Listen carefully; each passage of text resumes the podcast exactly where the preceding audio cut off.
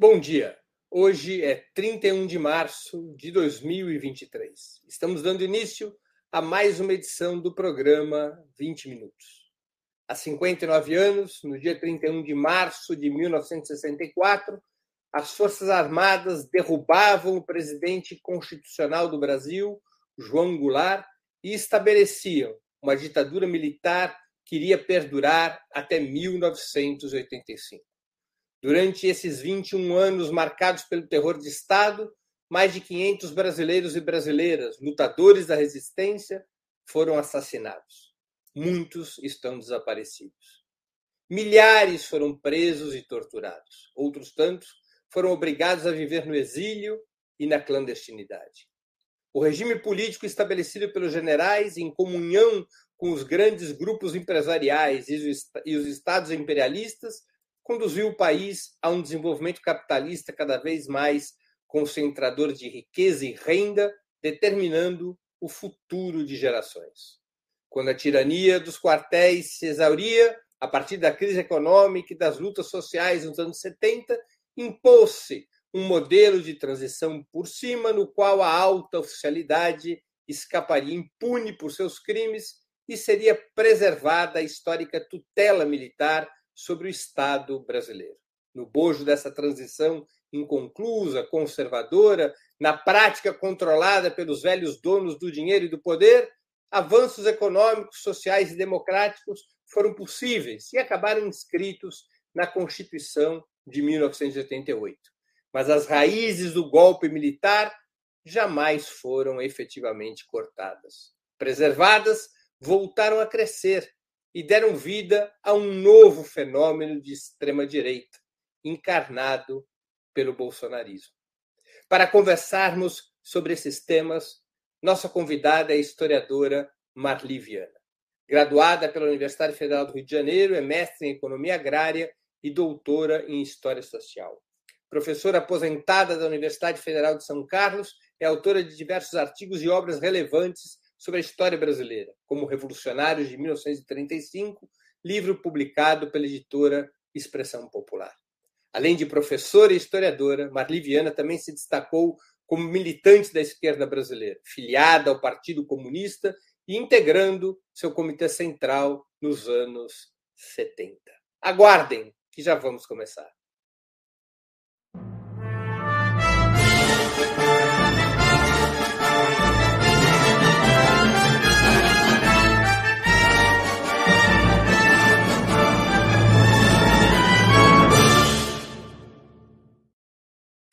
Bom dia, Marli. Muito obrigado por aceitar nosso convite. Uma honra ter novamente sua presença no 20 Minutos.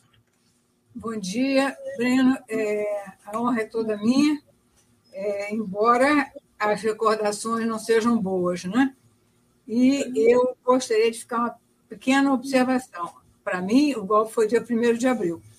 É, se for possível, se der tempo, eu comento a minha experiência dia 1 de abril, é, quando o golpe ficou claro, até então não estava, né? É... Eu, vamos começar por uma pergunta assim mesmo. Onde você estava entre 31 de março e 1 de abril de 1964? É, dia 31 de março, nós estávamos fazendo uma vigília na Faculdade Nacional de Filosofia. Já era esperado o golpe? Aí é que está. Não era esperado o golpe. É, Sabia-se que havia uma movimentação muito grande, mas é, o golpe não era esperado. Ao contrário, eu vou, no dia eu vou falar rápido, no dia 31, inclusive, um grupo do MAC passou metralhando a Uni. E nós estávamos, e depois a, a, a filosofia. Mas. É, Ali na Praia do Flamengo. A Uni. a Uni na Praia do Flamengo e filosofia na 1 de março, ali na, na Presidente Antônio Carlos, né? logo quase na esquina. E eu era responsável é, no comitê universitário do, do PCB pela organização. E no dia seguinte de manhã, no dia 1 de abril, você não via, porque até então os carros estavam todos cheios de Lacerda 65, porque é preciso não esquecer que o governador da Guanabara era o Carlos Lacerda um dos mais empolgados é, é, da direita naquela época. E é, no dia 1 de abril, nós saímos num carro, é, eu não sei se era, da, da, era de algum órgão oficial, e havia, vimos um único carro com, com o Lacerda 65, e eu cheguei à filosofia, era muito cedo, e daqui a pouco alguém chegou e disse: Olha, o Lacerda no Palácio Guanabara está se preparando para invadir a Uni e a filosofia. É, estão todos com lenço azul e branco no pescoço, estão armados. Eu, então, é, fui. É, estava comigo num carro o filho do Ivan Ribeiro, e é, eu fui até a Uni. A, a Uni não estava sob minha jurisdição. A Uni era diretamente ligada ao Comitê Central. Quem estava lá era o Marcos Yamovitch para avisar que eles saíssem de lá. Levei um fora do Marcos, que eu não tinha nada que me meter com Marcos, ele. Marcos Jaimovitch, né? Eu saí de lá e fui para a filosofia. E como nós estávamos certos do esquema militar do Jango, é, por obra e graça do Espírito Santo, é, é, nos ajudou, é, eu mandei todo mundo sair das faculdades, todas, é, e no grupo de cinco para o CACO. É, quem não conhece o Rio, você quartel-general, na Avenida Presidente Vargas, e uma paralela, é, é, onde tem a Faculdade Nacional de Direito, era a antiga Nacional de Direito, com o Centro Acadêmico Cândido de Oliveira, por isso chamado CACO. Por que eu mandei todo mundo para lá? Porque estava perto do quartel-general e os militares estavam conosco. Então, é, vamos todos para o CACO.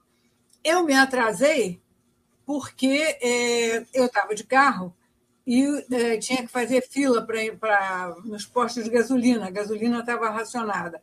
Eu me lembro que estávamos eu, o, o rapaz estava dirigindo, o João Guilherme Vargas Neto estava atrás, havia mais duas pessoas. E quando nós passamos para entrar na Avenida Presidente Vargas, começamos o João a... Guilherme Vargas Neto era membro do Comitê Universitário naquela época. É, era, da direção do Comitê Universitário. Eu comecei. É... Antes começou o Morão Filho a falar no rádio. Eu me lembro que eu disse: a situação mudou. E o João Guilherme me pegou pelo ombro: não faça terrorismo, não sei o quê. E quando nós chegamos na Presidente Vargas, é na Praça da República, né, que não tinha aquelas grades, nada disso, estava repleta de estudantes, mas é, aí eu vi que na Moncorvo Filho, que é essa rua onde estava o Caco, que é, você tem a Praça da República, é, logo depois da Presidente Vargas, você tem a Moncorvo Filho, o Caco fica ali, fica a Policlínica Militar do Exército e o Caco.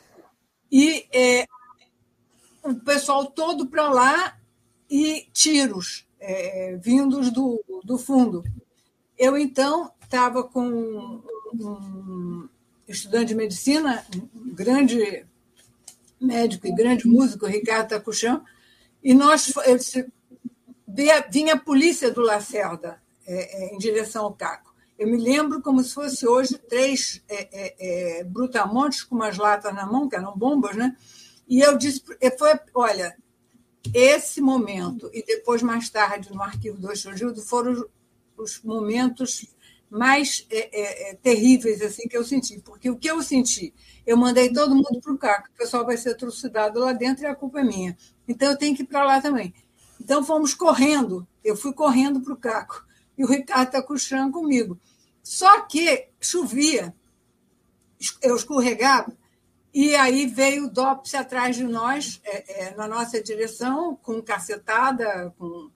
e o Ricardo, me, eu perto da parede, Ricardo pegava o meu braço e, ao mesmo tempo, levava a cacetada no, braço. Tivemos que voltar. Nós éramos os primeiros a ir para lá. Quando a polícia é, é, veio, fomos os últimos. E eu estava em pânico. Quando, nesse momento, inclusive, estavam lá é, é, pessoas grávidas, como a Flora Abreu, a Dora Henrique da Costa, tinham subido já para o último andar, porque a polícia já estava jogando bomba de gás lacrimogêneo, quando os tanques do Ministério da Guerra começaram a se movimentar em direção ao CAC e puseram a polícia do Lacerda para fora. É que naquele dia ainda estava de oficial de dia o coronel Cavalcante Proença, que era é, é, pelo Jango, né?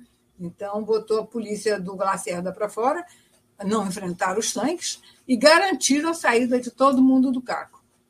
Aí, é, a Raquel Teixeira, sobrinha do Brigadeiro Teixeira, que era uma pessoa. Era o comandante da primeira zona aérea. Da segunda zona aérea, eu acho. Primeira é. zona aérea, não é Rio? Rio? Eu acho que era a segunda, mas não garanto, não. Mas era aqui no Galeão, no, no aeroporto Santos Dumont. Então, é, mas eu queria contar que nesse dia, antes da gente ter essa notícia do Lacerda, e antes da, da, desse episódio do Caco, nós, é, eu estava com a Luísa Teixeira e fomos ao, à zona aérea. Bom, só para as novas gerações saberem, a Luísa Teixeira era filho do brigadeiro foi reitor Teixeira da... e foi reitor da UFRJ. Duas vezes da UFRJ. E o, é, nós fomos, o, o Brigadeiro Teixeira tinha possibilitado para nós alguns sargentos da aeronáutica para ensinar a atirar com algumas metralhadoras lá. E nós fomos para a zona aérea pedir a ele mais reforço, para mais gente. Quando nós estávamos dobrando na direção do, do Santos Dumont, não lembro o nome daquela rua, encontramos o Brandão, que era um, um, aluno do CACO do movimento Tiradentes, depois ele foi trabalhou muito com Brizola, ele já faleceu, e disseram: é, vamos contar para eles o que está acontecendo. Mas nesse momento, quando eu estava andando com a Luísa, eu disse para a Luísa a seguinte frase: nunca pensei de viver o socialismo no Brasil. Quer dizer, estava segura, no dia 1 de abril, umas nove da manhã, que nós íamos para as cabeceiras que o esquema militar estava funcionando a favor Perfeito. do governo da esquerda. O Brandão contou que o. Como era o nome do, do, do, do militar dirigindo os Correios, que já tinha saído do Rio e que havia notícias que o Jango tinha ido para o Rio Grande do Sul. Nós passamos pelo Sindicato dos Metalúrgicos, o Hércules Correia estava lá completamente abatido, porque os operários não tinham respondido ao pedido de greve geral, e é, quando chegamos ao, à segunda zona aérea, que nós entramos, porque o Luiz era filho do brigadeiro, por isso nós conseguimos entrar. Eu com uma 45 e o Aloysio com uma 38. E o brigadeiro nos disse: é, vocês se desfaçam dessas armas e vão embora, porque eu estou aqui esperando ser preso.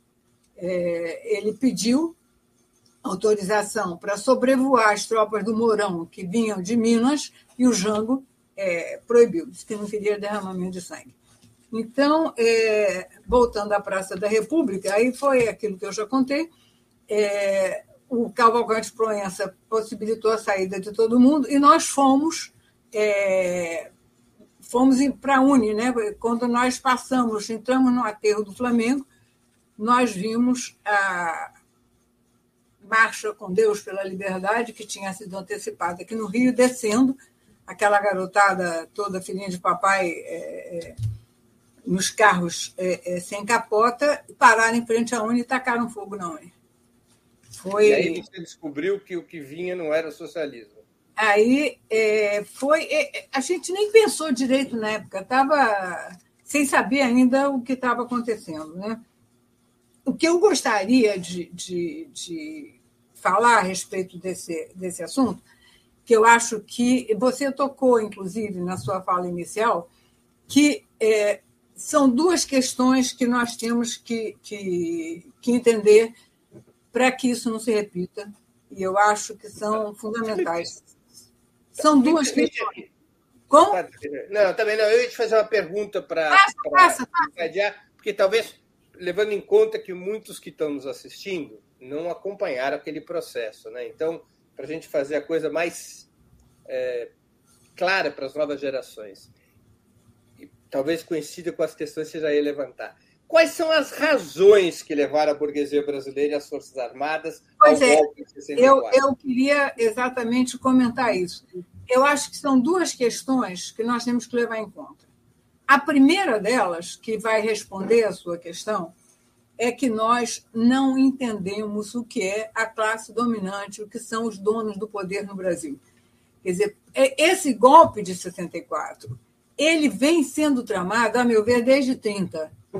Mas antes eu queria relembrar o seguinte: é, você tem 30, eu vou falar mais sobre isso. Você tem 32, você tem 38, você tem 54, 61.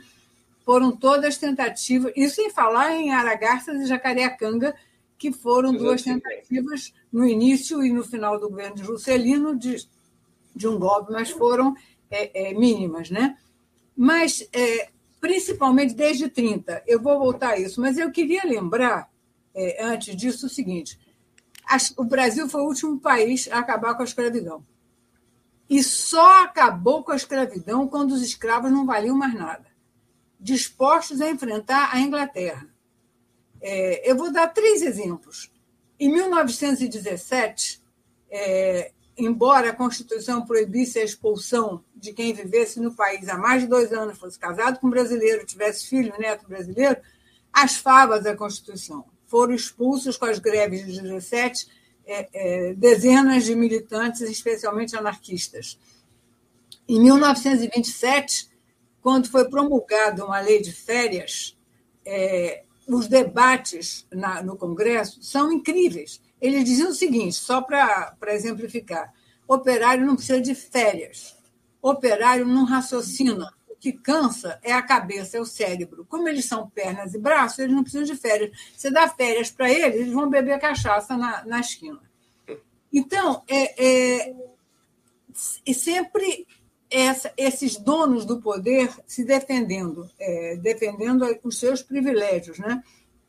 Esse golpe, é, que, como eu já disse, você veja, em 30, é, em 30 houve uma manifestação contrária e façam-se as, as críticas que se quiser fazer a Getúlio, mas ninguém pode negar que ele criou uma legislação trabalhista e foi contra essa legislação trabalhista que a direita se moveu sempre. Né? Não vamos esquecer que primeiro primeira primeira medida do golpe militar de 64 foi o arroz salarial. E, finalmente, no governo Temer, conseguiu-se acabar com as últimas é, é, direitos trabalhistas é, conseguidos a duras penas. Né? Então, em 30 começou uma oposição a Getúlio, que vai se manifestar em 32, e eu quero chamar a atenção para isso, que os militares tiveram um papel importante em 32, apesar de. Veja, 30 foi um golpe militar. É, 32 foi uma revolta militar, mas quem estava por trás dos militares? os grandes é, é, cafeicultores paulistas que tinham perdido a hegemonia. Eles não perderam o poder, eles perderam a hegemonia na direção. E é interessante notar que, em 64, uma das, dos lemas dos golpistas foi 32 mais 32 igual a 64. Quer dizer, eles, eles mesmos remetem a 62, né? Depois você vai ter é, 38, não vou me deter aqui, mas eu fiz uma pesquisa sobre a chamada revolta integralista e, na realidade, os militares estavam por trás.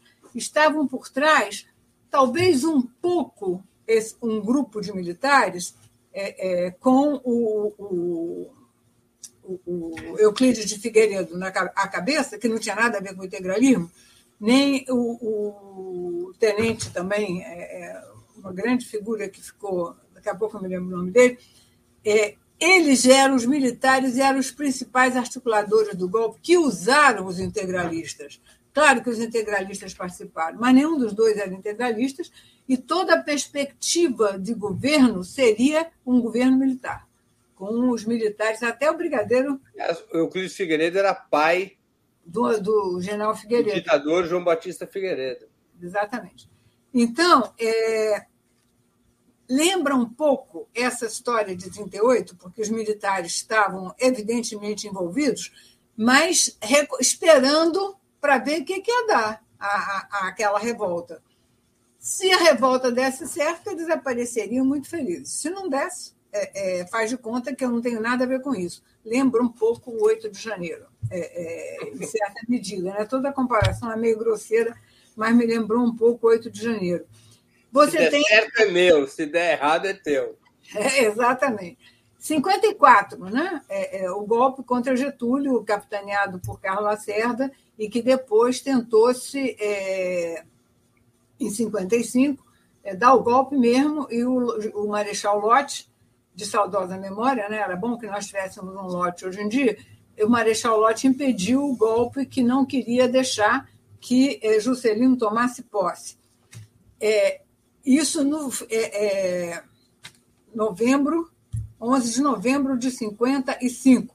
Depois você tem 61. É, veja bem, você tem em todos esses momentos os militares como linha de frente, mas quem está por trás deles são os grandes é, é, é são os grandes é, industriais que estão apavorados com o avanço do movimento operário, com as reivindicações trabalhistas que estão sendo, é, em, em algum, alguma medida, estão sendo atendidas. Né?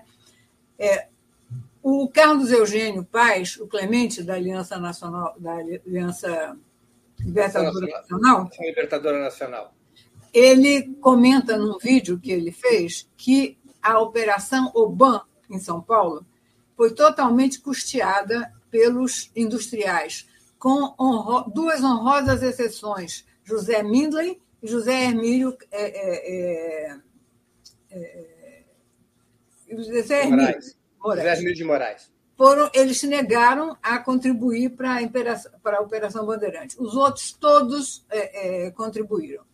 Então, é, a ligação é, é, é, é muito grande. Eu, evidentemente, houve um apoio dos Estados Unidos, todo mundo sabe da Operação Border, Brother Fund. Eu não vou me deter muito nisso, embora seja importante, porque os Estados Unidos só iriam intervir se houvesse um grupo brasileiro aqui para pedir intervenção. Quer dizer, não haveria uma intervenção americana caso é, não houvesse nenhum pedido aqui dentro, né? mas evidentemente que isso teria muita importância. E como os golpistas não estavam seguros é, é, de vencer a, a, aquela, aquela luta, então eles contavam com a ajuda dos americanos, mas pedida por eles. Né?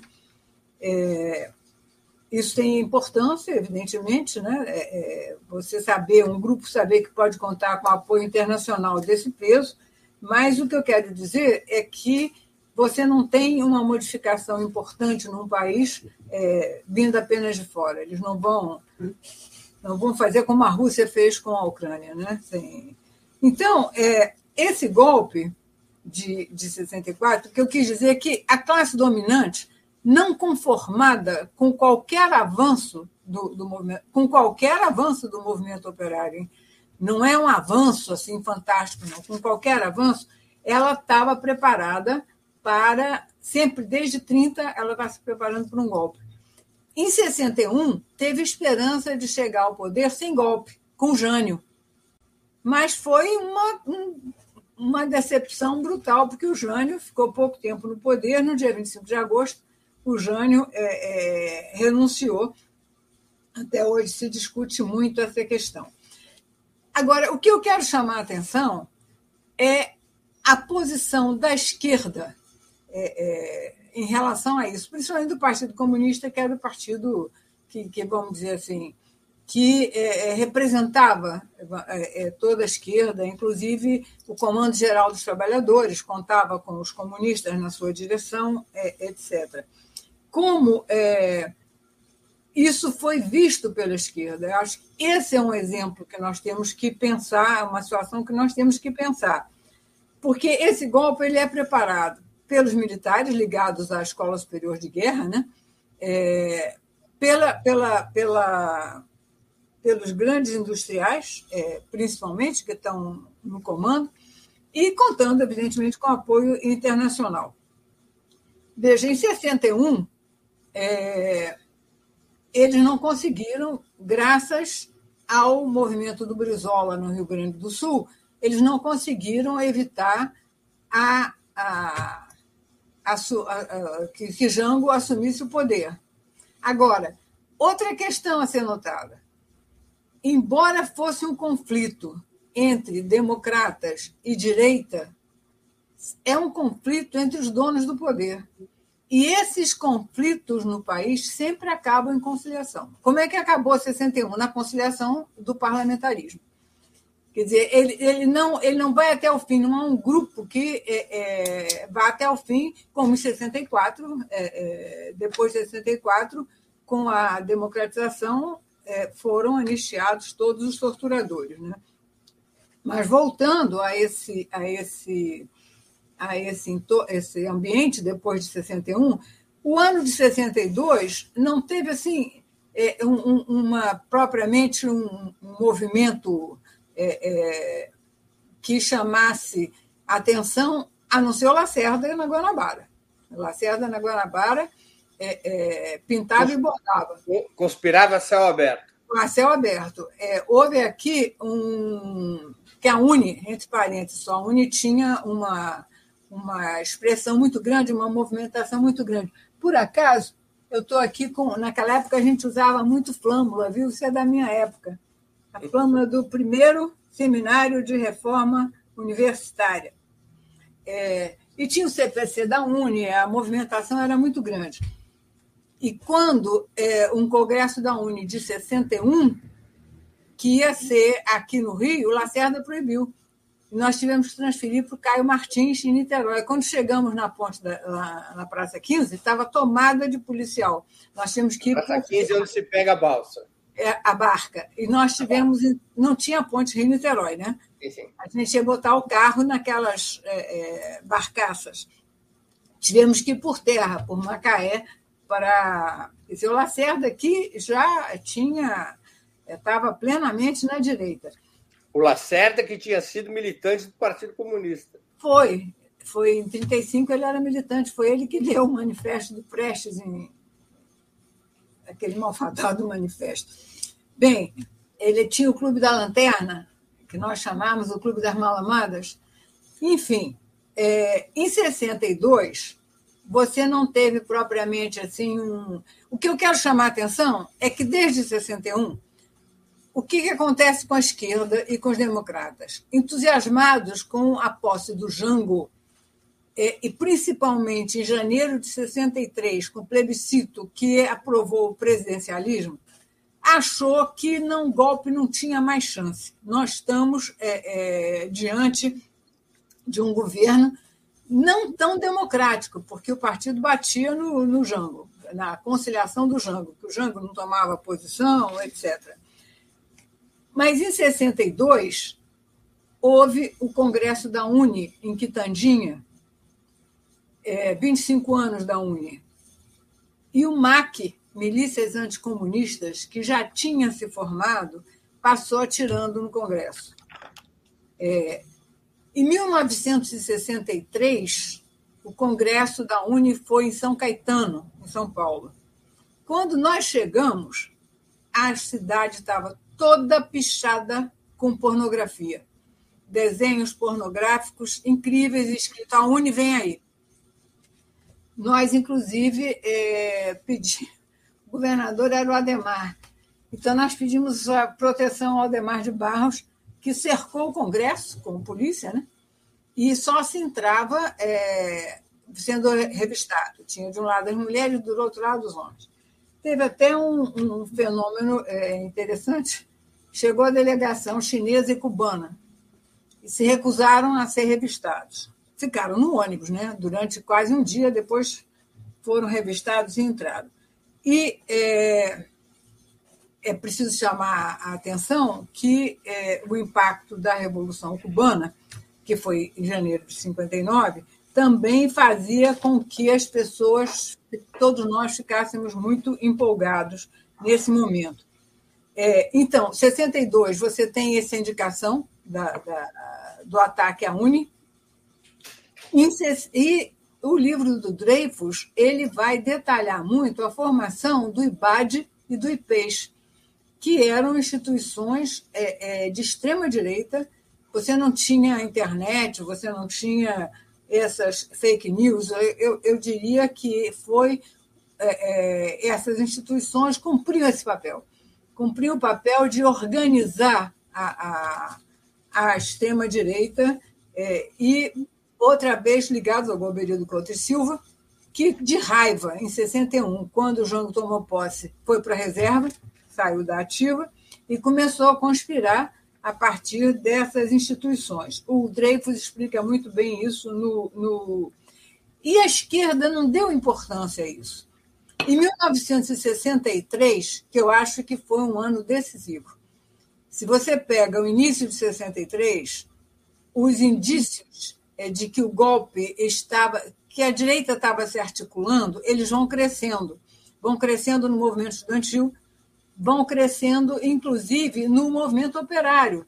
Nós fizemos uma greve que, em julho, foi vitoriosa. Em outubro, eu me lembro na Leopoldina, a gente pedindo os ônibus para pararem, não, não houve greve nenhuma em outubro.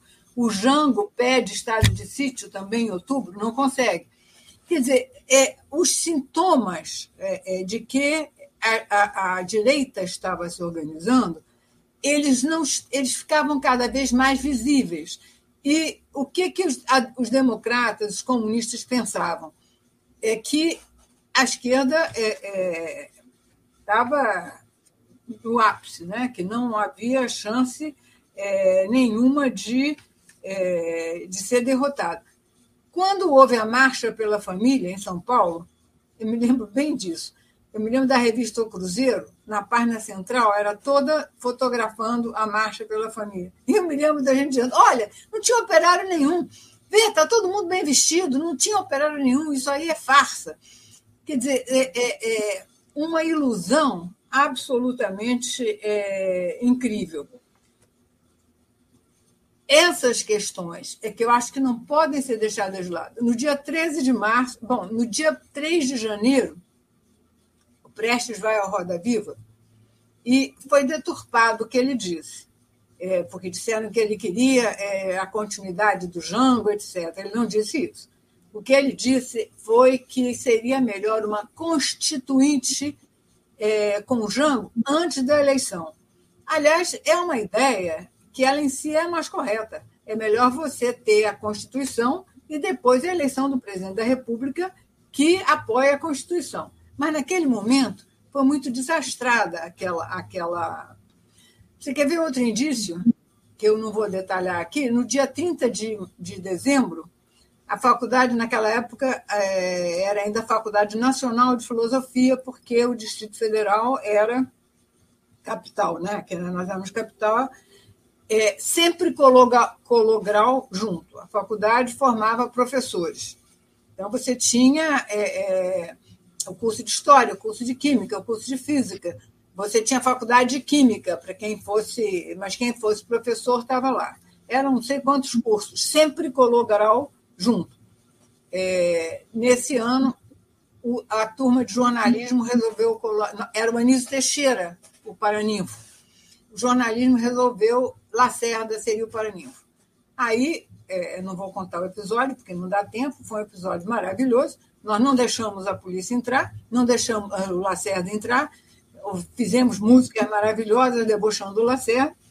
A polícia militar, que era comandada pelo coronel Ventura, general Ventura, é, que era legalista, tirou a polícia do Lacerda e o Lacerda de lá, mas fechou a universidade, que foi depois. É, é, tudo que nós tínhamos nos caninhos foi motivo para o processo da Faculdade Nacional de Filosofia, que condenou todo mundo. Né? Só não fomos presos porque caducou. Foram, eram dois anos de prisão que daria, e já tinham passado quatro anos quando foi julgado. O juiz fez questão de dizer que ninguém foi absolvido, que tinha é, perdido.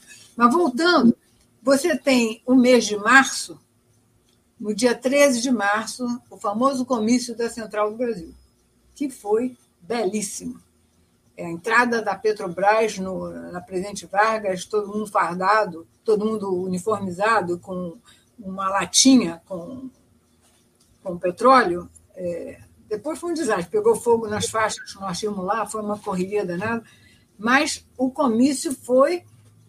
É, e neste comício, o Jango assinou uma série de reformas de base. Reformas de base que meu Deus do céu, são projetos capitalistas. A reforma agrária é uma palavra de ordem do capitalismo, não é do socialismo. É, a França é, é, fez a sua revolução é, em julho, no dia 4 de agosto, acabou com o feudalismo, distribuiu as terras, fez a, a, a reforma. Mas é, ele assinou o problema do, do, E a reforma agrária do Jango eram 15 quilômetros das terras devolutas.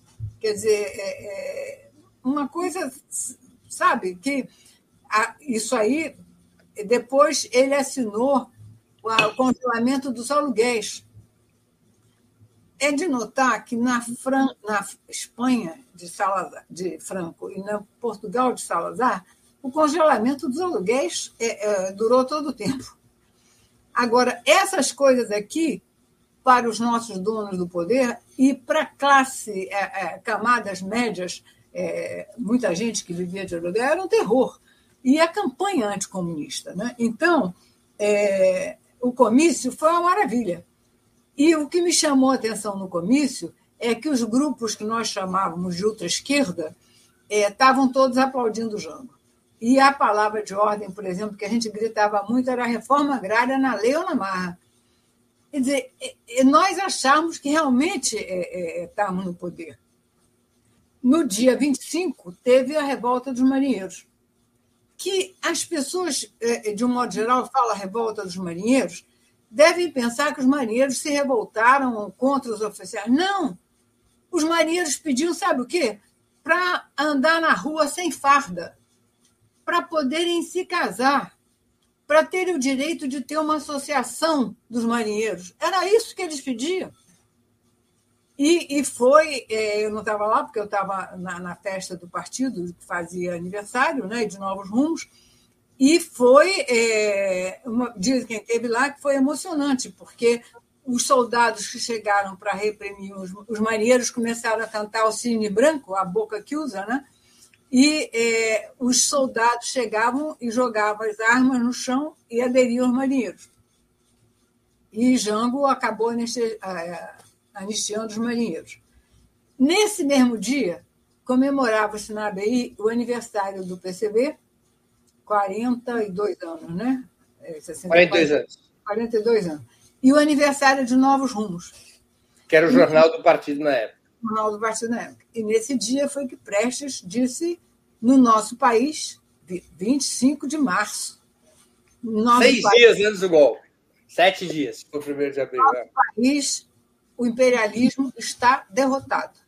Se ele levantar a cabeça, nós o esmagaremos. E deu um soco na mesa. Mas nós acreditamos nisso. Quer dizer, por quê? Porque o Jango está no poder e o esquema militar, o exército é nosso. Quer dizer, havia o mito também, é, Prestes falava muito nisso, que o exército era democrático por sua própria natureza.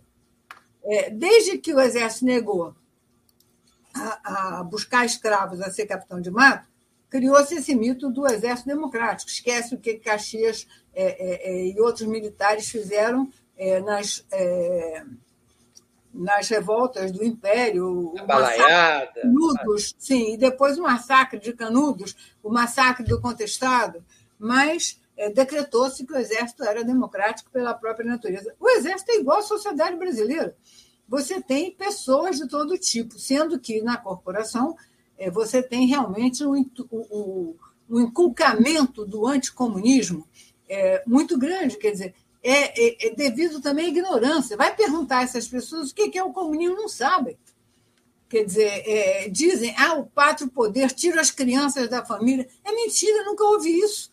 Eu morei na União Soviética, é uma sociedade altamente conservadora. É, é, o único lugar onde eu vi que as crianças, às vezes, eram afastadas para serem criadas era Israel, em alguns do, do kibbutz. É verdade. É, não é que fosse te arrancada da família, mas tinha, é, podia ser é, é, cuidada lá. Então, é, isso no dia 25 de março.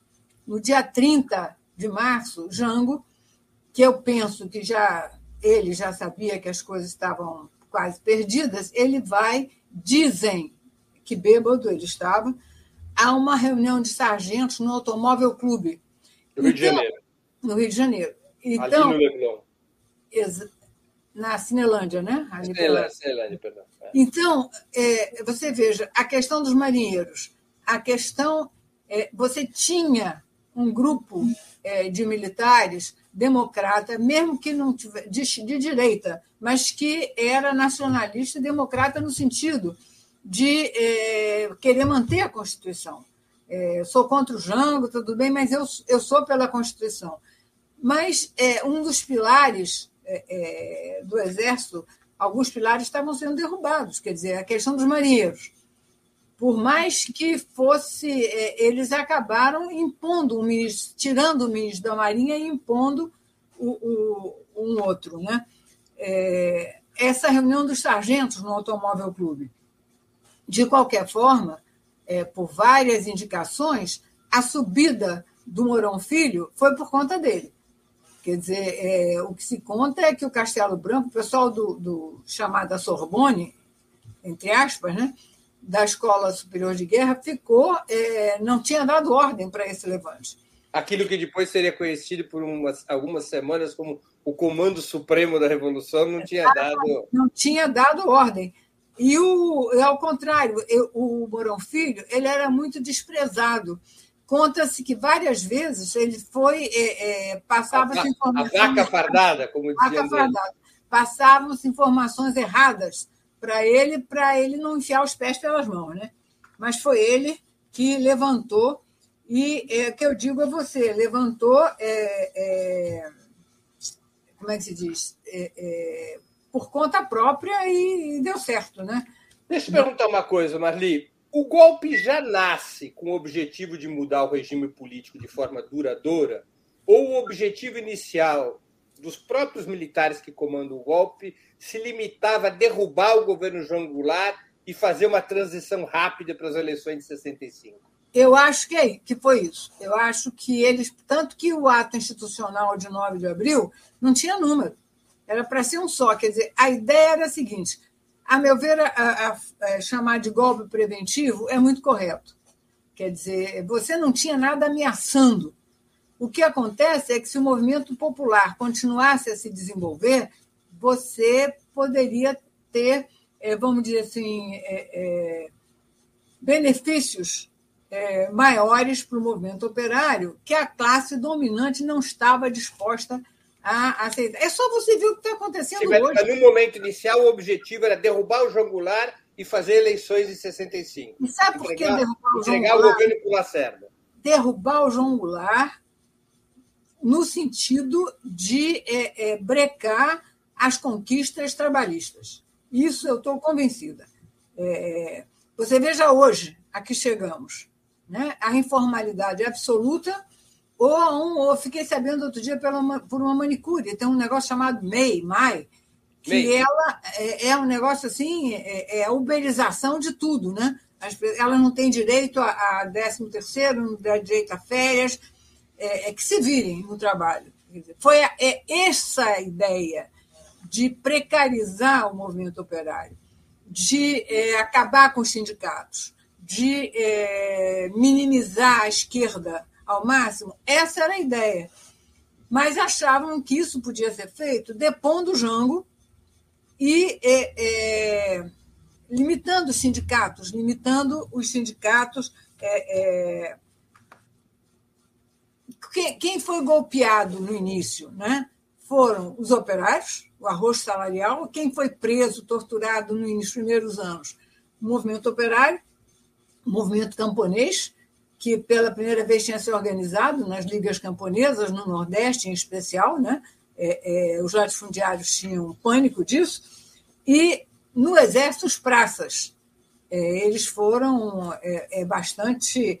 As camadas médias urbanas, intelectuais, é, estudantes, etc., eu mesmo fui detida duas vezes em 64, eram, eram tratadas com parte da classe dominante, vamos dizer assim. Não, não foi...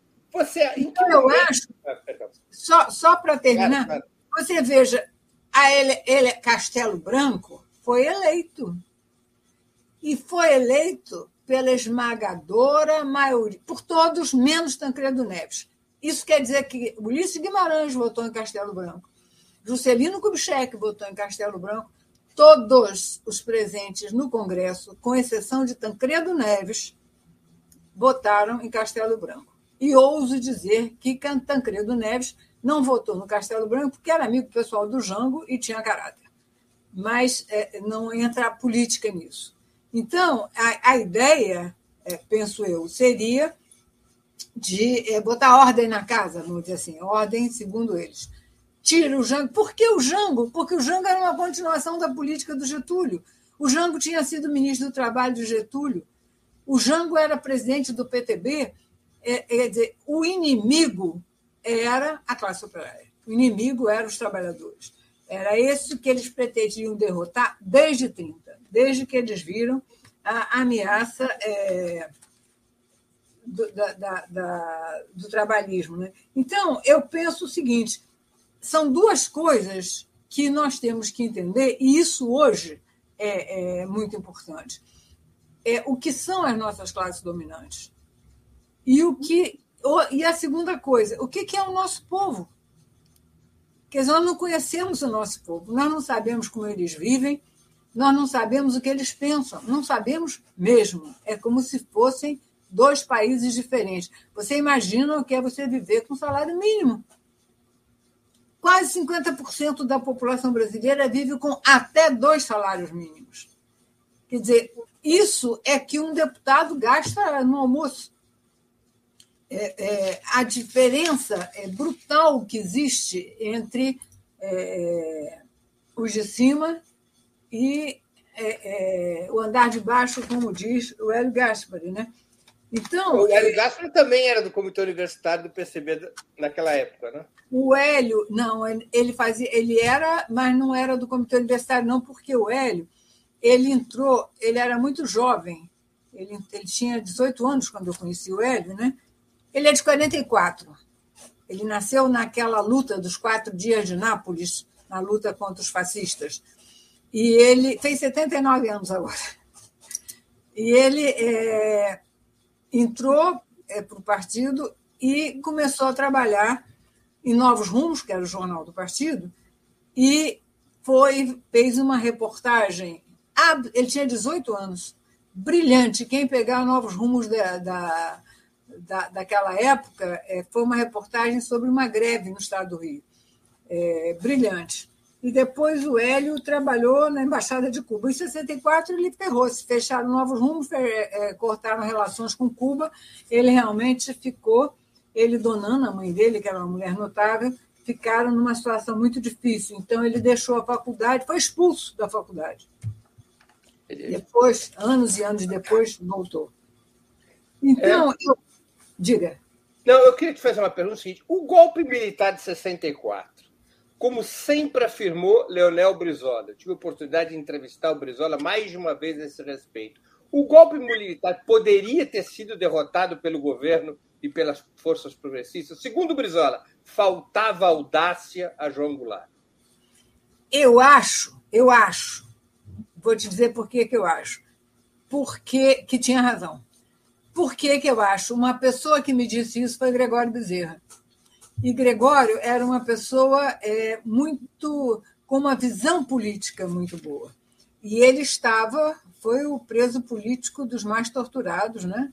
Em praça pública, o capitão que o prendeu pedia a, no Recife. Arrastado pelas ruas de Recife, né? E pedia que o, que o linchassem. E as freiras entraram. Eu até pedi para a produção localizar a foto, é fácil achar na internet, a foto do Gregório Bezerra no chão, depois de ter sido arrastado por um jipe do exército pelas ruas de Recife. Gregório estava ligado às ligas camponesas, foi o criador das ligas camponesas, hein? Ele não ficou aparecendo na direção, foi o Francisco Julião, porque era comunista conhecido. Uma das melhores figuras que eu já conheci na minha vida. É, uma pessoa que não tinha educação formal, mas a pessoa mais fina que eu já conheci na minha vida, em termos de finura de respeito pelo próximo. Era uma figura realmente notável. E Gregório dizia: podíamos ter reagido.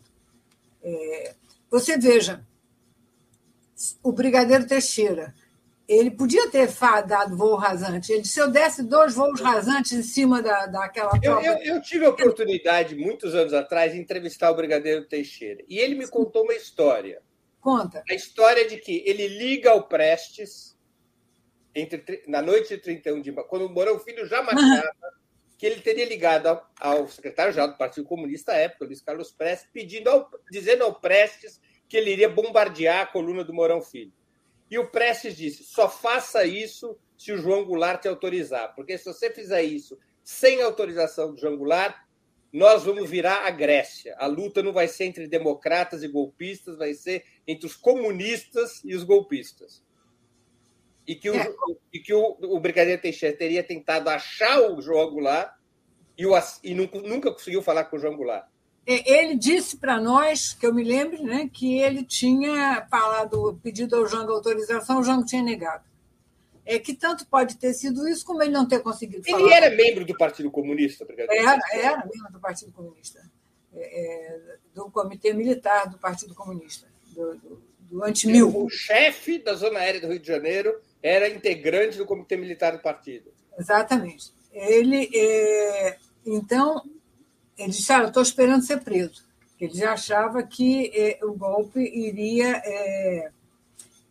E eu, é, outra coisa que o, o, o, partido sempre errou, eu não estou agora estou falando do partido, é achar que as massas estavam no auge para fazer as coisas. Nunca prestamos atenção, por exemplo, num fato que foi a Aliança Nacional Libertadora, a maior frente democrática que esse país já viveu, era assim, uma coisa incrível é, é, a, a, aliança. A... Isso formada nos anos 30, né? 35. Em 1935. 1935.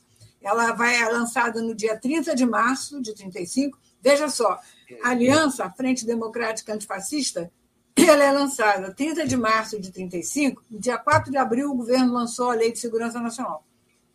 É, e é, essa aliança vai ser fechada por Getúlio, depois do discurso de Prestes do, do, do 5 de julho, e não houve manifestação contrária. Quer dizer, esperava-se uma manifestação incrível, é, é, dado o número de aderentes. Nada. Lembra as diretas já. Né? Você lembra do movimento das diretas já. Não teve, não vai ter direta já. O pessoal enrolou bandeira e foi para casa chorando contam que o Hobsbawm estava aqui esperava que houvesse uma verdadeira guerra civil. Nada. Quer dizer, é, qual é o nível de amadurecimento? É, não estou dizendo nem da classe operária, estou dizendo das camadas democráticas. Agora, agora deixa eu te introduzir uma nova questão dentro desse tema. Por que, que o Partido Comunista, então comandado por Luiz Carlos Prestes, que é uma figura de muita respeitabilidade histórica e muita experiência, ele próprio um quadro militar de primeira grandeza. Por que o Partido Comunista foi incapaz de organizar uma resistência ativa ao levante dos militares? O partido não se preparava para a hipótese do golpe de Estado? O partido não tinha um plano para resistir no caso de um golpe de Estado? De jeito nenhum. Foi um, o golpe foi um salve-se quem puder. É, jogaram os documentos da sede do partido que depois você deve ter documentos que foram achados, vendidos, é, é, cartas da Olga, uma série de documentos foram jogados. Eu penso é, que, desde a denúncia do culto ao Stalin, quando a União Soviética saiu com o caminho pacífico da Revolução. 1956. 56, e que depois, a partir do manifesto, é, Declaração de Março de 58, e daí em diante o partido dá uma guinada, a meu ver, para a direita muito grande, é, e, e, sempre a crença nas classes dominantes. Você veja o partido em 45. Tem um livro do Prestes chamado Questões é, é, é, Fundamentais da Democracia, uma coisa assim. Ele, é, é, os comunistas diziam: apertem os cintos, deem a mão aos patrões, não façam greve. saíam corrido a pedrada da porta da fábrica.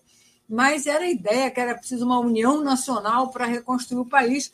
E a Declaração de Março, ela fala em, em ela fala em uma, uma, unidade com latifundiários, com pessoas que, é, é, que fizeram parte do Estado Novo, com grandes industriais.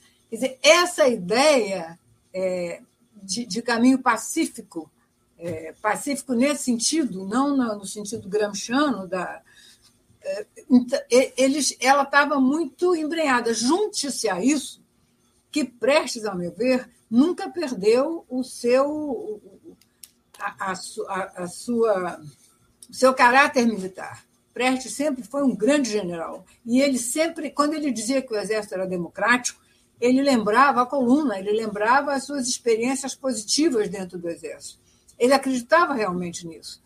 É, é, então, e não, não, o partido, olha, o esquema militar do PCB, a presença do PCB nas Forças Armadas era relevante, além do caso do Brigadeiro Teixeira? Olha, eu acho que era relevante, mas é um, é um, um grupo que é muito fechado.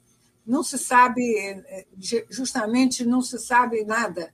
É, o coronel Hélio Anísio, é, brigadeiro, faleceu já há algum tempo, é, o Paulo Cunha, que é um grande pesquisador é, de Marília, grande pesquisador de história militar, nós fizemos várias entrevistas com o coronel. Foi ele que acabou com o Comitê Antimil, já depois no PPS, etc.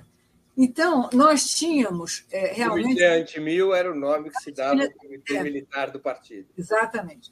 Então, que vem desde 1927 eu penso que você tinha um número é, é, importante de pessoas, mas é, é, dentro daquele esquema do, do, do, partido que, sabe, não podemos fazer nada. Foi nessa época, foi durante esse período que começaram, eu vi que houve uma pergunta sobre isso, o rompimento com as dissensões, as frações do partido. Né? É, é minha próxima pergunta.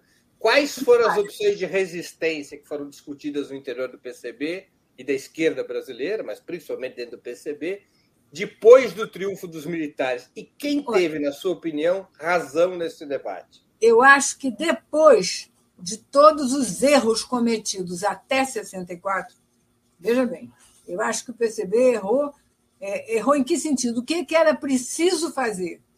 O que era preciso fazer era uma amplíssima frente democrática em defesa da Constituição. Era isso que se precisava fazer naquela época e que se precisa fazer hoje. É uma amplíssima frente, eu acho que é, 64 deve estar presente é, também é, nos erros políticos cometidos, para que eles não se repitam. A direita está aí com é, é, é, as mãozinhas, não sei mais o que, que ela quer, né? depois de tudo que ela já conseguiu, não sei mais o que, que ela quer mas é, você veja, fazendo um parênteses, outro dia estava se discutindo essa briga no Congresso, no Senado e a Câmara sobre apartamentos é, constitucionais, apartamentos que eles podem morar. E o Fernando Gabeira estava fazendo uma lista dos privilégios que têm os nossos deputados e senadores. É absurdo se você compara com o salário mínimo, é mais absurdo ainda. E o Gabeira estava comparando os, os políticos da, da Suécia com os nossos. Os políticos da Suécia ganham no máximo duas vezes mais, duas vezes e meia mais que o salário mínimo, que, o, que, a, que a média do salário do país. Agora, quem é que se opõe contra 30 assessores é, é, e tudo que é, é, é pendurucalho que vai dobrando e triplicando o salário, inclusive esses apartamentos funcionais? Ninguém. Você entende? Quer dizer, é, é, nós somos dois países e mesmo as pessoas, é, é, mesmo as pessoas democráticas e que pensam na esquerda, elas é, é, caem nessas armadilhas.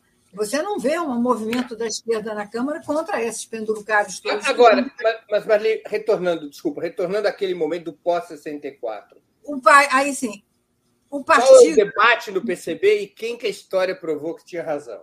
Eu acho que, as, veja bem, depois de 64, acho que o PCB tinha razão. Porque qual foi a posição do PCB? Fomos derrotados politicamente. E derrotados politicamente não cabe pegar em armas.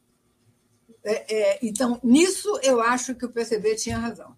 Quer dizer, o PCdoB que eu considero que tem tanto direito quanto o PCB de reivindicar os 101 anos do, do aniversário do partido, o PCdoB vem com divergências desde a declaração de março é, é, de 58, mas já antes também com a, com a denúncia do culto. né? porque com a denúncia do culto não se quis, é, a maioria da direção não foi discutir coisíssima nenhuma, e aí é, demonizou uma série de dirigentes, principalmente o Arruda é, Câmara Ferreira, né? que tinha um bigodão lá Stalin, né? então foram afastados. Amazonas, Grabois, Pedro Arruda, é, principalmente o Arruda, o Amazonas, é, acho que o Grabois não era da direção, mas um grupo grande foi afastado da direção em 56.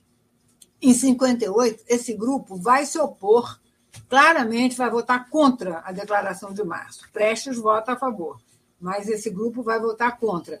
E depois, é, com o golpe, é, não antes do golpe, é, quando essa discussão, em 61, o PCB vai levantar a questão de fazer novos estatutos e mudar o nome do partido. É, formalmente estava errado, só podia ser feito no Congresso, não podia ser feito assim. E é esse o motivo pelo qual é, esse grupo do PCB, do PCdoB, sai e se reorganiza em outro partido, reivindicando que partido eram eles. Não mudaram o nome, não mudaram o programa, não mudaram os estatutos. E sai, passou a ser chamado de partidão. Sai o, o internacionalismo proletário, sai a referência ao marxismo, ao leninismo, sai é, o final, o, o objetivo final, que seria o comunismo, sai também do programa. E passa, a partir do Khrushchev, do caminho pacífico que Khrushchev inventou, rumo ao comunismo, é essa ideia de que é, você não tinha é, preparação é, é, é armada nenhuma, não, não, se fazia nada. E, e, e, a experiência que eu tive, uma vez reuniram um grupo para fazer treinamento militar. O que, que era? Aprender a fazer coquetel molotov eu quase que me queimo toda, porque eu não botei a rolha direito na garrafa, quando eu botei a garrafa para jogar, veio a gasolina nas minhas costas. Uma coisa ridícula, que não tinha é, é, sentido nenhum. Né? Então, é, foi.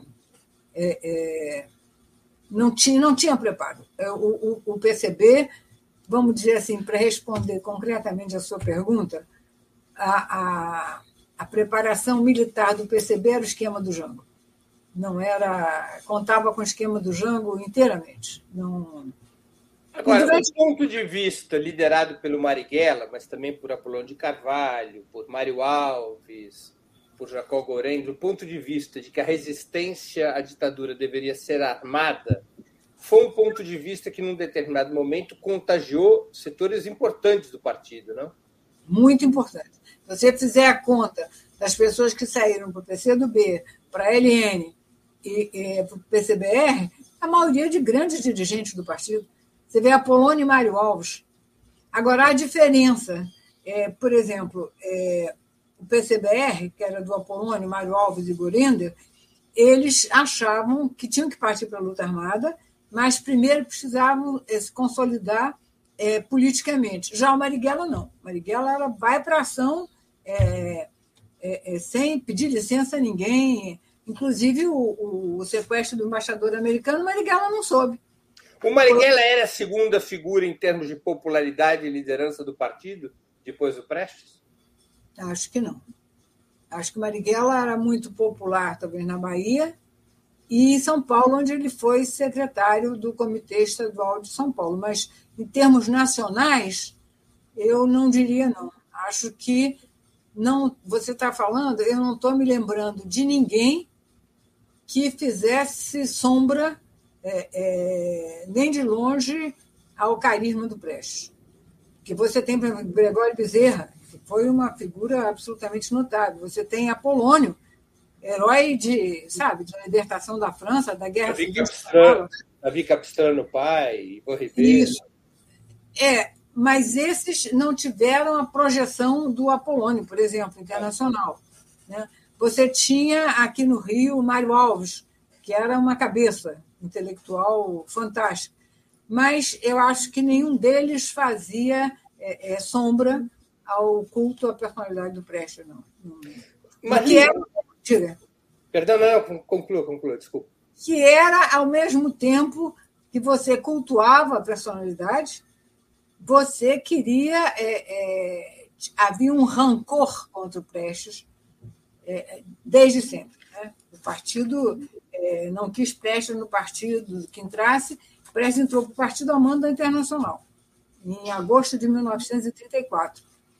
E, é, apesar de tudo, é, você veja o fim em glória, né? É, que levou a grande parte para o PPS, foi ali as, as, as como, é, como eu diria, os problemas contra o Prestes eram muito grandes, né? muito, principalmente daqueles que eram praças, porque a direção nacional do partido, que acaba em 79, vamos dizer assim, ele vem, quer dizer, acaba aquele grande partidão, ele vem de 35, são militares.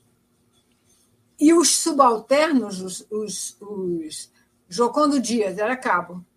O cachorro da ditadura, Teodoro de Mello, era cabo. está vivo ainda com 106 anos. É.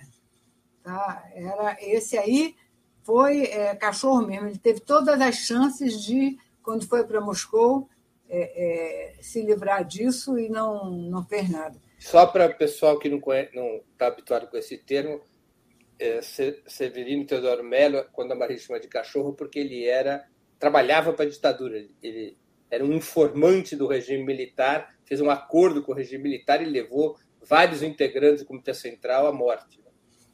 Outro que era da direção, é, era sargento também, era o Dinarco Reis. Então, é, é, havia, e Prestes tratava realmente muitas pessoas, é gozado, ele, como as pessoas são contraditórias, né? ele era uma pessoa muito gentil, muito amável, uma, um, apesar da, da geração dele, respeitava muito as mulheres, ele era uma coisa assim espontânea. Ele almoçava aqui em casa, ele saía, levantava para a cozinha para levar as coisas, queria lavar louça.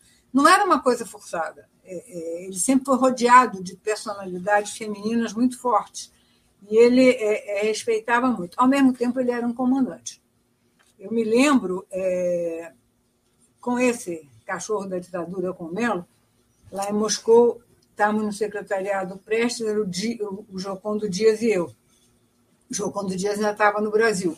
Então, o Melo estava substituindo o Jocondo, já era informante da, da, da polícia. E quando o Dias chegou, foi se fazer uma reunião com o Dias, e era natural que o Melo tivesse presente, né? Eu me lembro do Prestes dizer, faz favor de se retirar.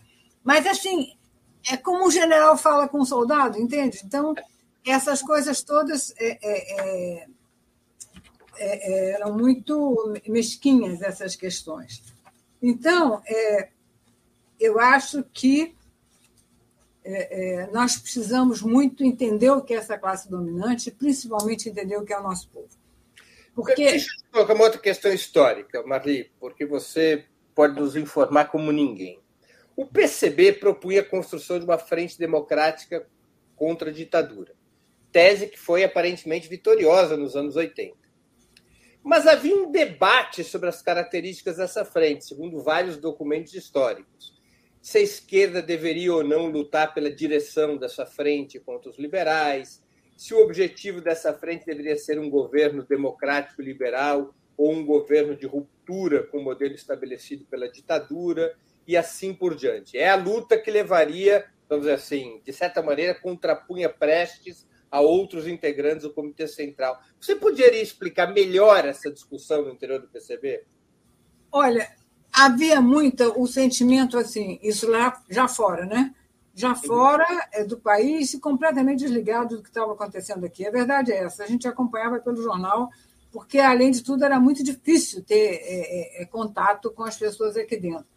Mas as discussões no Comitê Central eram muito influenciadas pelo eurocomunismo principalmente, eu diria assim, você tinha um grupo é, mínimo, que era Armênio Guedes, dentro do Comitê Central, e a Zuleika, a ex-mulher dele, que o apoiava em tudo. Você tinha é, o grupo é, que apoiava o Prestes, eu já vou dizer a diferença, e você tinha o que o Orestes Chimbaúba chamava de mingau, era o pântano. Eram pessoas que estavam, é, a meu ver, é, cansadas de estar lutando, cansadas de estar no exílio. Foi a primeira vez que o Partido Comunista, que os comunistas se exilaram, e que, sabe, queriam voltar. O Salomão Malina tem uma, um artigo no, que saiu aqui no jornal que diz: Eu estou doido para voltar para o Brasil, poder namorar sem estar escondido. Então, é, era, a, a, luta era travada muito num sentido é, político. Né? Quem tinha. Dois grupos tinham uma perspectiva política: o do armênio, que era o eurocomunismo, é, é, é quase não chegava a falar na dissolução do partido, mas era muito, muito eram muito tênues os laços, e o, o, nosso grupo, vamos dizer assim, eu me lembro no, no, no documento do Comitê Central, tinha uma frase que dizia: a democracia que nós queremos não pode parar na porta da fábrica. É, e a maioria tirou essa frase. Quer dizer, eu me lembro de dizer: se nós vamos ter esta política, então por que nos chamar comunistas e estar ameaçados de prisão e tortura? Nós estamos mais à direita do que o PMDB, que o MDB naquela época. Então, a discussão era, por exemplo, o Armênio dizia: vocês são capa pretas, querem falar da clandestinidade. E nós, eu entendo, o Armênio tinha muita razão de criticar uma clandestinidade que nem sempre era necessária, de uma ligação com as massas que é, nem sempre foi feita. Mas, por outro lado, é, como você pensar em um partido de massa na ditadura, na clandestinidade? É como a UNE, né? É, é, é, um, é, uma entidade de massa e a clandestinidade é uma contradição em termos, é impossível. Você não pode fazer isso. E, para terminar, essa questão de nós entendermos o que é fundamental, como pensa a nossa população. Nós estamos desligados disso. eu me lembro, na época da. Na época da. A quantidade de pessoas é, afrodescendentes, para ser politicamente correto, é, mulheres, apoiando Bolsonaro. E é, eu me lembro de conversar com uma que eu disse assim: Mas vem cá, você ouviu o Bolsonaro dizer que as mulheres negras não devem é, é, é, é nem conceber? E a resposta dela: tem muita que não deve mesmo. Quer dizer, é, é, então você dizer ah, essa é uma idiota, não resolve o problema, não é isso. Quer dizer, o que que faz, por que que, por que, que a parte é, é, mais, é, vamos dizer assim, é, dinheirista dos evangélicos tem essa projeção que eles têm? Por que, que, por que, que é, é, o nosso povo está tão desamparado? É porque ele é ignorante? Não, não é por isso, não. É porque ele não está sabendo a quem recorrer, aonde se pegar.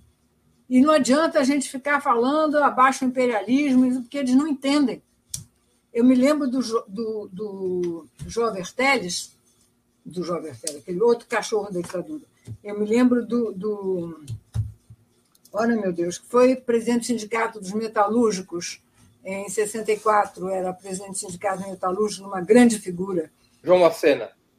Hã? Não, João Macena. Não, não, não, não. Macena era, era metalúrgico, mas não era ele, não. Era de São Paulo. Ora, eu, eu me lembrar. É, tinha um nome espanhol. Ele era. É, ele tinha até uma frase muito engraçada. Ele dizia. É, ele era contra a chamada burguesia nacional, ele dizia burguesia nacional no Brasil é camelô. E é, ele, ele tinha eu agora me perdi. É, é, é, por que, que eu me lembrei dele? O que eu quero dizer é que as pessoas, elas têm. É, é, nós temos que conhecer o que essas pessoas pensam. Uma pessoa que ganha salário mínimo, mora numa favela, é, trabalha duas horas para vir para o centro trabalhar, duas para voltar, e o trem parou e não, porque roubaram fio. Nós não, não, não sabemos falar a essas pessoas enquanto nós não soubermos falar a essas pessoas, nós não vamos, é, é, nós não vamos conseguir nada. Nós, não, nós, vamos ficar falando pelo alto e é, vendo TV a cabo, que a maioria das pessoas não tem, ou, ou, vendo programas noturnos que a maioria das pessoas também não vê, porque tem que acordar de madrugada. Então, nós somos ainda dois mundos, sabe? E nós temos que, que que entender o que é a nossa classe dominante, por um lado, e o que é o nosso povo, por outro. Enquanto nós não entendermos isso, Bolsonaro pode levar. Marli, diga. Uma, queria te colocar uma outra questão, a gente já chega no Bolsonaro. É, a transição por cima, ou transição conservadora, como muitos classificam a passagem da ditadura para o regime democrático, era a única saída possível e viável nos anos 80? Eu acho que era pela conciliação que sempre existiu no nosso país. Que eu falei de 61. É, porque, ao fim e ao cabo, Breno, quem está mandando são as classes dominantes. E quando eu falo de classe dominante, eu não estou falando somente é, dos donos dos grandes industriais, dos latifundiários, da cúpula militar. Não. Eu estou falando de nós, de nós todos, que se você for fazer uma pirâmide salarial, nós estamos lá na cúpula, sabe? Uhum. É, é, então, é, o, o, mundo está se movendo muito em volta de nós mesmos. Não quero dizer, é, é, longe de mim, que é, uma grande parte das camadas médias não seja lutadora, não esteja disposta, já mostrou isso a, a, a lutar, é, é, como nós fazemos a nossa parte, tentamos de toda maneira. Mas eu estou me lembrando de uma frase do Guimarães Rosa, no Grande Sertão, onde ele diz: é, aqui manda quem é forte. E Deus mesmo, se quiser aparecer, que vem armado. Quer dizer, é, é, é uma, sabe, é, é uma situação assim de brutalidade da, da, da classe dominante contra é, é, quem, por acaso, pode mover alguma coisa que a leve a, a, a lhe tirar algum privilégio. É, então, é uma coisa realmente muito difícil. Nós temos que entender isso porque Marx tem uma frase que é verdadeiríssima a libertação da classe é, operária só vai ser feita por ela mesma. A gente pode ajudar, pode orientar, pode participar, mas enquanto o povo, aqui eu não estou falando só dos operários, enquanto o povo não estiver unido para lutar pelos seus interesses, a gente vai continuando a fazer ah, o que a gente acha que pode fazer, mas não, não chega lá. E o povo ainda está muito é, é, indisposto, porque ele vem, ele só leva paulada.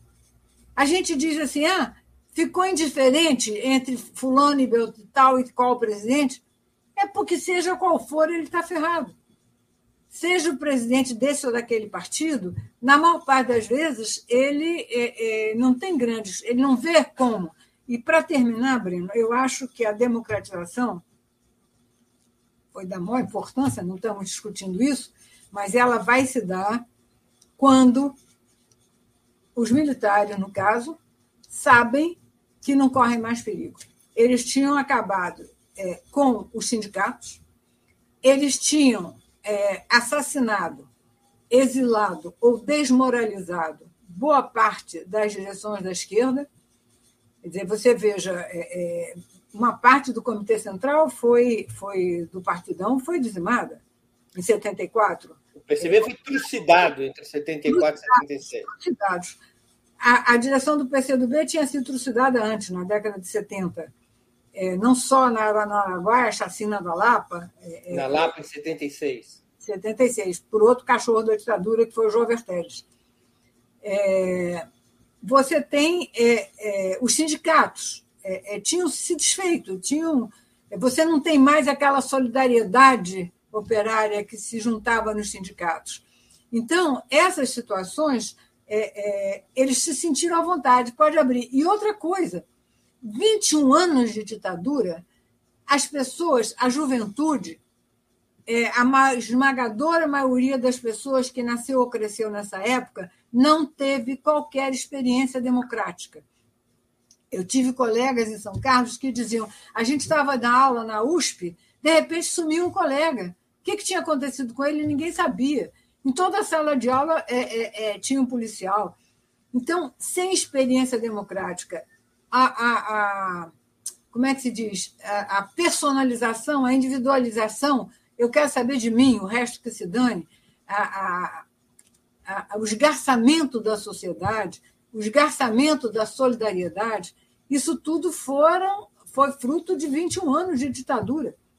É, a, a, como é que se diz? A, a, naturalização da brutalidade.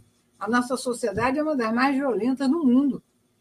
É, eu não estou falando só da, da, ditadura, não. Pega a Primeira República, pega a Clevelândia, do Arthur Bernardes, pega como o que aconteceu em Canudos, é, onde foram massacrados todos. As, as, as crianças foram entregues à escravidão ou à casa de prostituição. Quer dizer, é, é, é, a gente não se dá conta e quer acreditar numa agradável burguesia nacional que está disposta a, a integrar uma frente democrática, aumentar salário e, é, e o povo, o andar de baixo, como diz o meu amigo Hélio Gaspari, nós não sabemos falar ele, não sabemos mesmo. Mas a emergência do bolsonarismo tem conexão apenas narrativa com o golpe militar de 64, porque o bolsonarismo reivindica a ditadura, ou o bolsonarismo corresponde a interesses semelhantes da burguesia brasileira e seus sócios internacionais, interesses semelhantes aos que havia na época do golpe militar? Olha, eu acho que o Bolsonaro é, é um fantoche que é, serviu aos interesses das classes dominantes. Quer dizer, se você pegar o Bolsonaro por ele mesmo, ele não sabe nem falar. Né? É, é, e outros, tem uma entrevista de um ministro aí falando sobre o Sérgio Moro, é outro, né? que fala conge, o conge de fulano e tal. É, eles pegaram uma pessoa que representa o quê? A desmoralização dos partidos é, falar contra a esquerda. Então, é, foi muito. Como é que se diz? Foi, sabe, é, um fantoche que serviu, e serviu bem, né? A quantidade de militares ganhando o dobro do salário que, segundo dizem, que ele levou para o governo. Agora, o que nós precisamos prestar atenção é. Eu não estou falando desse grupo, estou vendo o Heleno aí, esse grupo de, de militares de extrema-direita, né, que por eles é, voltava o golpe, voltava tudo. O que chama a atenção, Breno, é que o Bolsonaro não é de hoje que ele é a favor do golpe. Ele sempre elogiou o brilhante Ustra e nunca ninguém botou ele numa comissão de ética. É isso, é essa questão que nós temos que responder. Por que nós chegamos a isso? Na Argentina, se você elogiar o golpe militar, você está preso. Na Alemanha, se você elogiar o nazismo, você está preso. Aqui no Brasil, não só os torturadores foram anistiados, como eles podem ser elogiados, sem que não aconteça nada contra aqueles que os estão elogiando. E, é, como sempre, o fio condutor da extrema-direita no Brasil é o anticomunismo. Você vê essas pessoas todas, a nossa bandeira jamais será vermelha. Quando é que teve ameaça de ser vermelha? Outra coisa que é, é, me causa repugnância e espanto que ninguém, que os militares não falam, falem sobre isso. Eu sou filha de oficial do Exército. Passei a minha infância por esse país afora, dentro de quartel.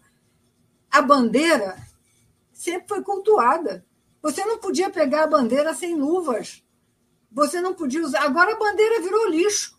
A bandeira virou, virou cobertura de extrema direita. A bandeira virou, sabe, pano de chão e ninguém diz nada? Pode, pode usar a bandeira nacional como, como, como se fosse um lixo? É, é, então, é claro, no Exército você tem é, é, o grupo de extrema-direita, sempre teve. Mas o que me espanta, realmente eu não sei te responder a isso.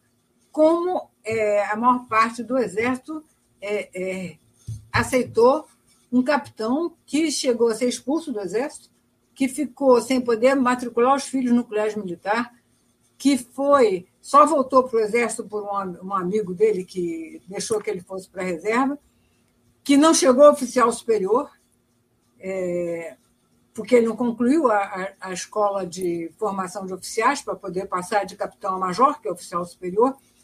como se inclinaram diante dele. Sabe? Por isso é que eu digo, o Lotte era um anticomunista, mas era um nacionalista decente. Eu tenho muita saudade do Lotte, eu queria que o Lotte baixasse no exército em certo momento para ver o que, que ia acontecer. Você acha que a esquerda hoje aprendeu as lições de 64? Ô, Breno, eu estou afastada de militância partidária. Não tenho militância partidária, tenho grandes amigos é, no PCB, no PCdoB. É, fui muito amiga do Carlos Eugênio, é, do Clemente, mas eu não eu vejo do PSOL, do, do, do, do Temer, do PSOL, eu tenho a impressão, mas veja bem, a impressão, que nós continuamos um pouco a repetir muitas coisas do passado. Sabe por quê, Breno? Porque nós nunca enfrentamos uma discussão séria.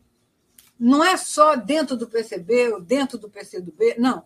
É juntar é, é, esses grupos para fazer uma discussão séria da nossa sociedade, da nossa economia, da, do, do, nosso povo, é, dos nossos erros, dos nossos acertos também, porque acertamos muito, né?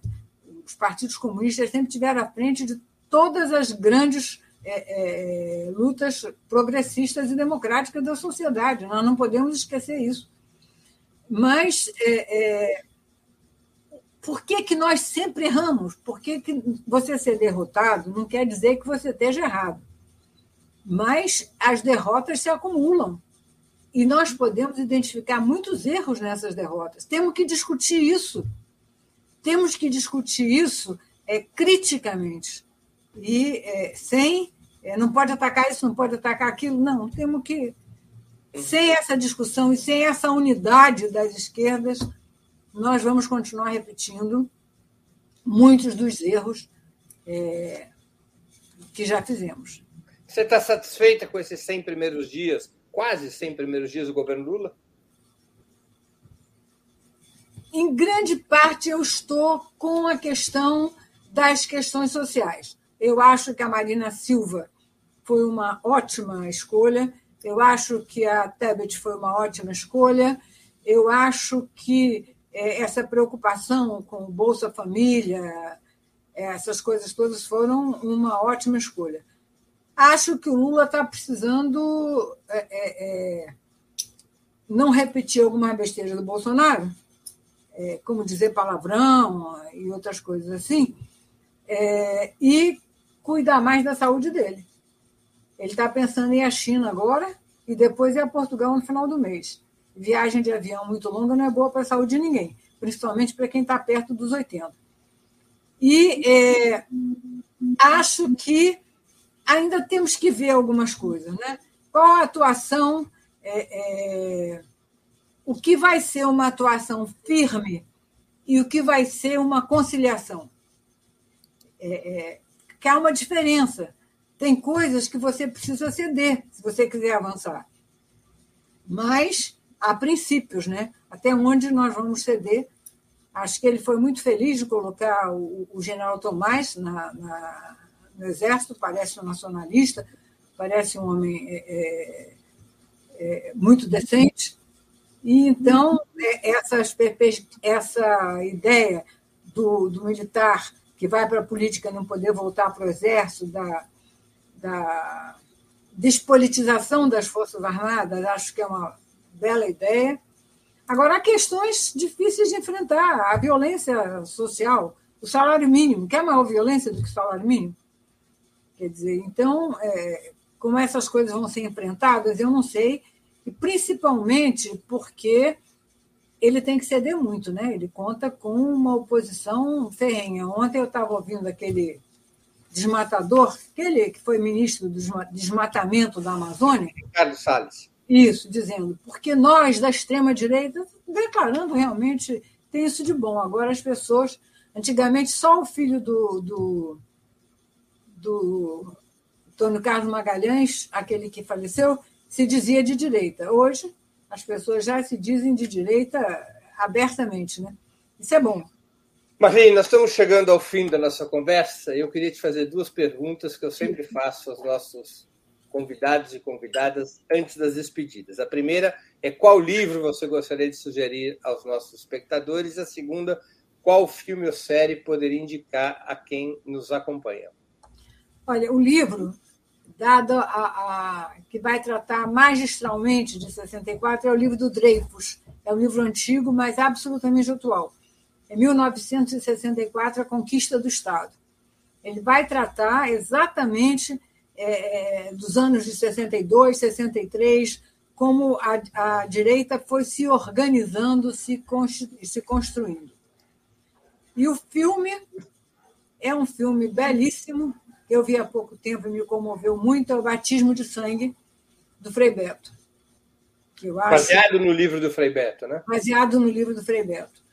É um filme muito bonito, que trata fundamentalmente da história do Frei Tito, que é, é um exemplo do que a ditadura faz com as pessoas, pode fazer com as pessoas. É isso. Agora, Maria, eu vou te fazer uma pergunta, eu vou te fazer uma pergunta absurdamente pessoal, mas é porque eu sempre me impacto com essa informação. Qual é a sua idade? Eu fiz em janeiro 86. Eu 86. sou eu sou de 1937. Etaninho pesado. 86 anos. Como é que pode ser 86 anos? Olha, como, é que faz, como é que faz para chegar a 86 anos assim? Dizia o Armênio Guedes que é o marxismo que ajuda. muito bem. Marli, eu queria agradecer muito pelo seu tempo e por essa eu conversa agradeço, tão informativa. Muito obrigado por ter muito aceito o nosso convite mais uma vez. Muito obrigada, Breno. Muito obrigada a todos. Eu vou aqui, eu vou faço aqui o agradecimento a todos e a todas que assistiram esse programa, em especial aqueles e aquelas que puderam fazer contribuições financeiras ao nosso site e ao canal de Ópera Mundi no YouTube. Sem vocês, nosso trabalho não seria possível e não faria sentido. Deixo um abraço a todos e a todas. Mas antes, peço para que a produção exiba um vídeo de encerramento aqui do nosso programa. Isso.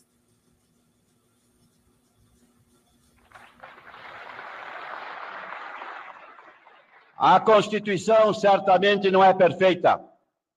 Ela própria o confessa ao admitir a reforma. Quanto a ela, discordar, sim. Divergir, sim. Descumprir, jamais. Afrontá-la, Nunca.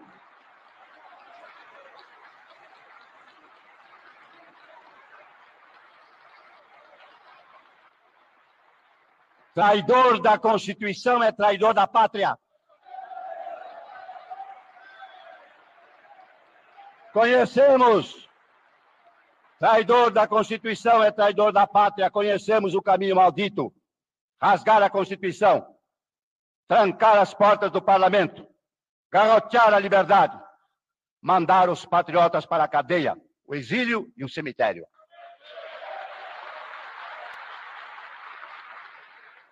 Quando, após tantos anos de lutas e sacrifícios, promulgamos o Estatuto do Homem, da Liberdade e da Democracia, bradamos por imposição de sua honra.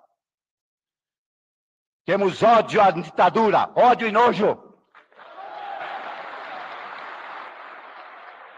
Amaldiçoamos a tirania, onde quer que ela desgrace homens e nações, principalmente na América Latina.